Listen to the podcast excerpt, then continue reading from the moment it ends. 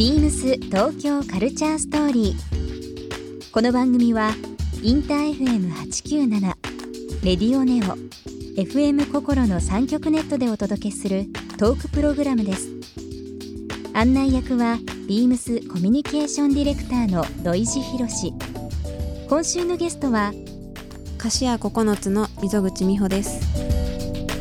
東京台東区で完全予約制の菓子屋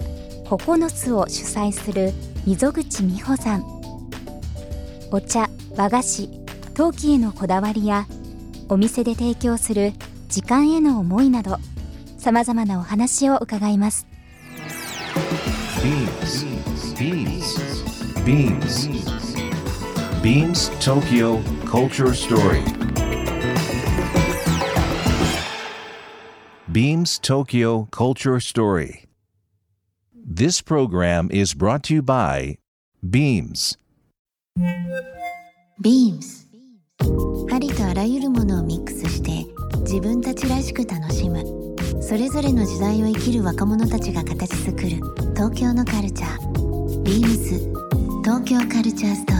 リー。ビームスコミュニケーションディレクターの土井地博です、えー2月24日、えー本日祝日ですね。もうあっという間の2ヶ月えー今年入って経ちましたけども、えー今週のゲストはですね、えー、菓子屋9つ主催の溝口美穂さんです。こんばんは。こんばんは。溝口さん2回目ですね、お会いするのねちゃんと。そうなんですよね。2回目とは。去年、えー、とちょっととあるイベントにご招待いただきまして、はい。そちらの方で、えーはい。お会いした溝口さんですけども、はいえー、と1週間ですね、えー番組タイトル「東京カルチャーストーリー」ということで、まあ、あの私がですね今注目している人ですとかちょっと非常に興味あることもの、えーそれぞれですねそれぞれの角度からゲストをいつも、えー考えながらですね、お招きしてるんですけども非常に僕今溝口さんとお会いしてからですね、和菓子、まあ、はい。茶の心、まあ本当広く言うと日本の心というか、いろんな形でちょっとその日本の美というのも含めてですけどもはい。もともと好きなんですけど、うん。ちょっと改めてあのブワッという強い衝撃を非常に受けてですねありがとうございます。ちょっといろんなお話ししていきたいなと思ってて、えー今回ちょっとゲストにお越しいただきました。ありがとうございます。ビームスもうーん今年でもう3年目もうこの春で、えー、と丸4年目を迎えるんですけどビームスジャパンというはい名の通りなんですが日本をブランディングするということで、今新宿、えーあとはですね今渋谷ですね、でこの春京都、えーえーにもオープンするんですが、ああの京都新風館というところにですね、えー、と新しくエースホテル京都というのができまして、そちらの方に、えーお店を構える予定になっておりますがこのビームスジャパン、まあ、非常にその、ねあのまあ、この夏控えてますオリンピック・パラリンピックもありますけども、非常にその日本の、えー素晴らしさっていうのを、まあ、特にそのうん。住まれてる方うん。にも含めてですけど今はい。注目されているということもありますので、い、ろんなお話を伺っていきたいなはい。と思います。よろしくお願いします。リスナーの方でこれ多分あの初めて、えーこの9つの溝口さんはい。聞かれる方多いかもしれないので、改めて菓子屋9つについてはい。ちょっと教えていただいてもよろしいですか、はい。えっと、私は普段東京の浅草鳥越っていう場所で、まあ、下町なんですけれどもそちらであの和菓子をコース制で出すっていうことを、あのなにわいとしてまして、まあ、それを作業っていうふうに呼んでます。でコース制の作業っていうのは、まあ、そもそもに和菓子っていうと日本の練り切り菓子っていうのがこう、ね主として頭に浮かんでくる方がね。最初にイメージしほますもんね。ですよねうん。きっと。で私これ6年前ぐらいからあのこういった形でさせてもらってるんですけれども、6年前に始めた頃はやっぱりこう和菓子のコースって聞くとえ何？っていう感じで、うんうん。まあ、あの練り切り菓子が56皿も出てきちゃうの、そんなに食べれないなちょっと甘すぎてしんどいっていう風な声を聞いて、であなんかそういうのが和菓子って思われてるのかななんてうん。うんちょっとあの少しがっかりしたっていうか、なんか悲しい気持ちになりまして私が思う和菓子っていうのは、まあ、ちょっとそういったものとは少し違ってまた後ほどお話しするとは思うんですが、でまあ、そういった形で、まあ、和菓子をコース制でお茶と一緒に楽しんでいただくっていう風な完全予約制の場所を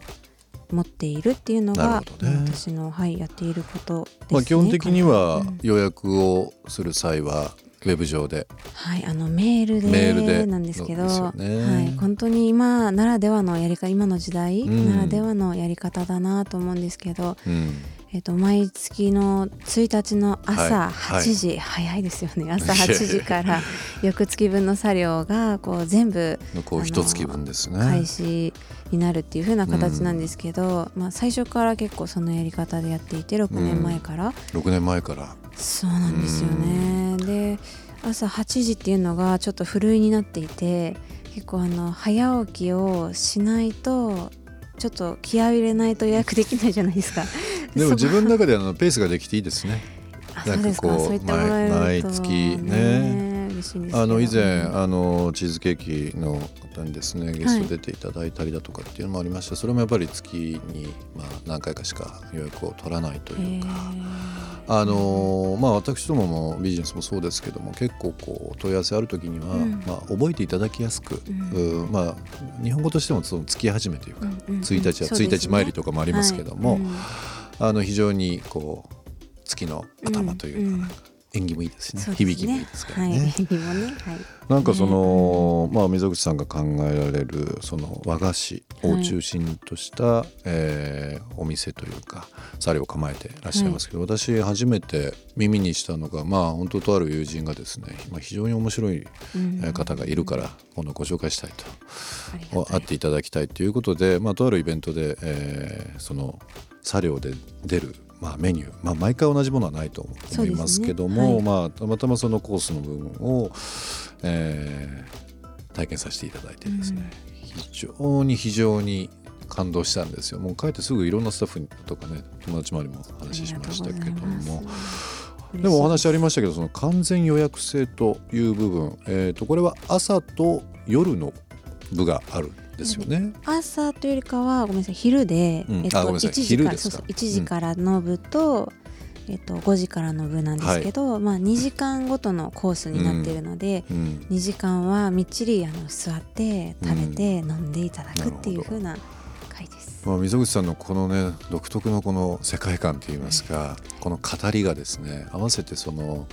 口にする和菓子あとまあ僕たまたまそのイベントの時はお茶もいただいてですねいろんな種類のお茶もいただいて、えーなんか非常にそのまあお話ありましたけど単純に和菓子いただくというよりは溝口さんの語り部というか、うん。お話を伺いながらその世界観に合った言葉に合ったお茶と、うん。まあ菓子的なものをいただく、はいなんか僕も素人なんであれなんですけど和菓子というかお菓子というかもうなんか食そのものだったような気がししたんですよ。なんかそうですね非常にお菓子というジャンルじゃないような。確かにもうお菓子と料理が一体化したような感じでは確かにありますよね。そうですよね。うんあの仕事で2月の上旬ですねシアトルと僕ロサンゼルスちょうど行ってたんですけども、その時にですね改めて和ブームというのもあって、今までこうサードウェーブまあ、コーヒーやいろんなところ注目されてましたけど、結構今人気、えー特にローカルとか、まあ、業界的にもいくつか回ったんですけど面白かったのが必ず抹茶系のメニューあとは練り切りのようなお菓子というのがですね、あるん出るお店が増えてたんですよ。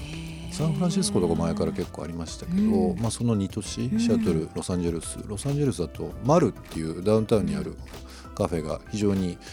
えーまあ、今でもすごく人気なんですけども、まあ、そこでですね、うん。日本茶、まあ、あとはお抹茶、うん。まあ、本当に煎じるものも含めてですけども、うん。そこに練り切り菓子が置いてあったのがあれ？思いましたたね。いやその時はねいただかなかったんですけど、ちょうどお店にね、うんあの入って見ただけでしたうけどもね。ん海外の方もどうですか？なんかこう噂聞きつけてじゃないですけど。海外の方は、うんそのやっぱりねすごくまあ、注目してくださる方も多くね、いらっしゃるんだなっていうのは実際メールとかいただいて思うんですけれども、私もあんまりこう英語が全然得意な方ではないので、うん、基本的にその自分の言葉を自分で伝えていきたいっていうふうなのはやっぱり思っているので、うんね、なかなかこう伝わらないところがあるのが歯がゆくて、何回かこう会話ねさせてもらったことがあるんですけれども、まだあの完成には近づいてないなっていうか、ね、まあ、いつまでも未完成でもいいのかもしれないけど まあちょっと自分の中ではもうちょっと頑張りたいところではあるなっていうふうには思ってますけど注目していただいてますよね結構ね。そうですね。ビームス東京カルチャーストーリー。番組では皆様からのメッセージをお待ちしています。メールアドレスは beams897 アットマークインター FM.jp ツイッターはハッシュタグビームス八九七。ハッシュタグビームス東京カルチャーストーリーをつけてつぶやいてください。またもう一度お聞きになりたい方はラジコラジオクラウドでチェックできます。ビームス東京カルチャーストーリー。明日もお楽しみに。ビームス。ビームスプラス原宿ショップスタッフの佐藤亮介です。ビームスプラス原宿では2月28日から3月2日までキャプテンサンシャインの2020年秋冬シーズンコレクションの受注会を開催します。期間中は2020年秋冬のアイテムサンプルをご覧いただけ、ビームスで展開しないアイテムを含め、キャプテンサンシャインのフルラインナップの中から受注が可能です。皆様のご来店をお待ちしております。ビームス東京カルチャーストーリー。Beams Tokyo Culture Story. This program was brought to you by Beams.